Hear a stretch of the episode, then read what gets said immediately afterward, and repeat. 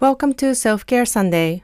Self-Care Sunday は自分をいたわることへの意識が高まるポッドキャストです。ここでは人間オタクの私がいろいろいてよしをモットーに自分をいたわることが結果、人のためにもなるという日々の気づきをシェアしています。また、セルフケアを習慣化するオンラインセッションやイベント情報、そしてあなたのためになるセルフケア情報を公式 LINE 限定にてお知らせしています。Your self-care starts right now.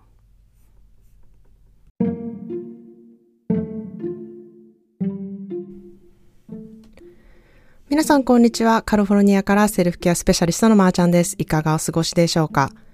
えー今日は先日のポッドキャストで紹介したユリーカ2020年11月号のね、雑誌で西加奈子さん特集があったんですけれども、あの、その中でね、西加奈子さんが書かれた、イエイっていうひらがなのあのタイトルのね、エッセイがありまして、今日はその最初と最後をね、あの、朗読したいなっていうふうに思います。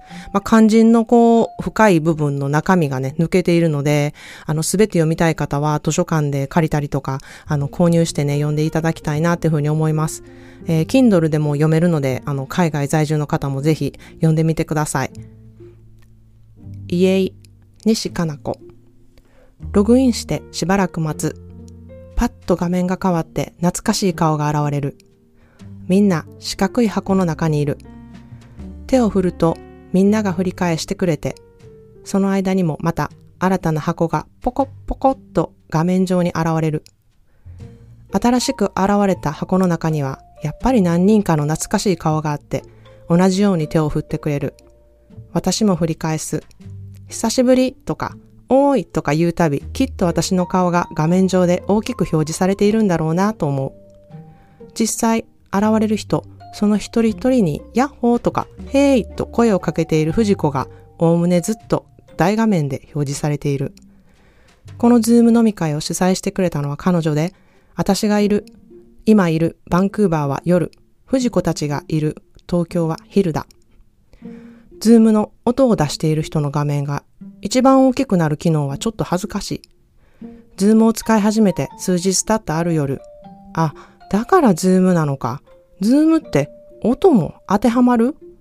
あれ？そもそもズームって私が思ってるあのズーム？カメラの。そう急に思ってどうでもいいと分かっているのに眠れなくなった。我慢できずになぜか絶望しながらスマートフォンの翻訳機能でズームと調べたら、ベッドの中で見るスマートフォンの光ってなんで怪しいの？あんなに眩しいの？あの眩しさが絶望に関係している気がするよ。日本語でズームと出た。いや、ちゃうねんと結構な声量で声に出した。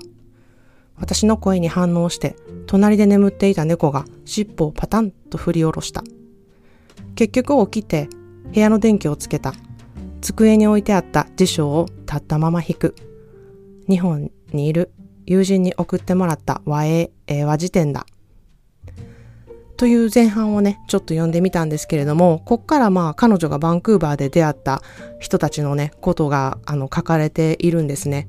で、まあその中で自分のあの愛する人たちとかが、あの、ちょっと一時期突然亡くなる、次々と亡くなるっていうことがあったんですけれども、あの西さんにそれのことがね、あの書かれていて、で、それがあってからのあの後半があるので、その部分、後半の部分をちょっとここから読みたいと思います。でもやっぱり今こうやって並んでいる彼女たちの顔よりも強く立ち上がってくるものは必ずあって、それはやっぱりズームを終了してしばらくしてから浮かんでくる。例えば思いがけない場所にある黒子から生えていた白くて長い毛。それを抜いたらめちゃくちゃ怒った。遅刻が確定した電車の中で見せたかえって落ち着いた顔。急いだところでな。笑った時に飛び出し、飛び出した差し歯。コンタクトレンズを探すように二人で床を這いつくばったっけ変な風に曲がるのだと言って見せてくれた腕の関節。みんなで悲鳴を上げた。いつもぺったんこになるまで噛みつぶしていたストロー、タバコも。これ食べる？と言われながら差し出された素手の手のひらにすっぽり乗せたおはぎ。手洗ったんやろうな。雨なのに履いてきた道に引きずるぐらい長い紫のロングスカート。裾が濃い紫に染まって綺麗だった。いつもテーブルの上に置いているのに撮影しているのを見たことがない。映るんです。その上よくそのまま置き忘れた。セルフのガソリンを服にこぼしたそう言って泣きそうな顔で現れた時の強烈な匂い。しかも寿司屋やった。最悪。例えば、リビアからしたら私のイメージは抹茶味のポッキーみたいに見えるめっちゃ軽い辞書かもしれない。私がリビアを思い出す時の浮かぶのは人差し指にふさふさと生えていた綺麗な指毛だ。テストの答え合わせをするとき、それを見るのが楽しみだった。リビアはブラジルに帰った。おばあ様が亡くなったから。ズームでは足りない。リビアに会いたい。私はあなたの指の毛を見たい。私はあなたを後ろから見たい。横から、斜め上から、斜め下から見たい。もちろんあなたを真正面から見たい。あなたの気配を感じて、あなたが発する匂いを嗅ぎたい。